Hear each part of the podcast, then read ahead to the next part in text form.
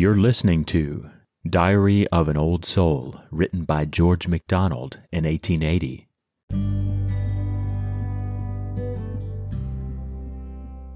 The life that knows not, patient waits, nor longs.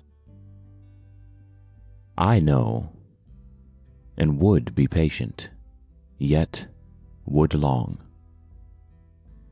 I can be patient for all coming songs, but let me sing my one monotonous song. To me, the time is slow my mould among.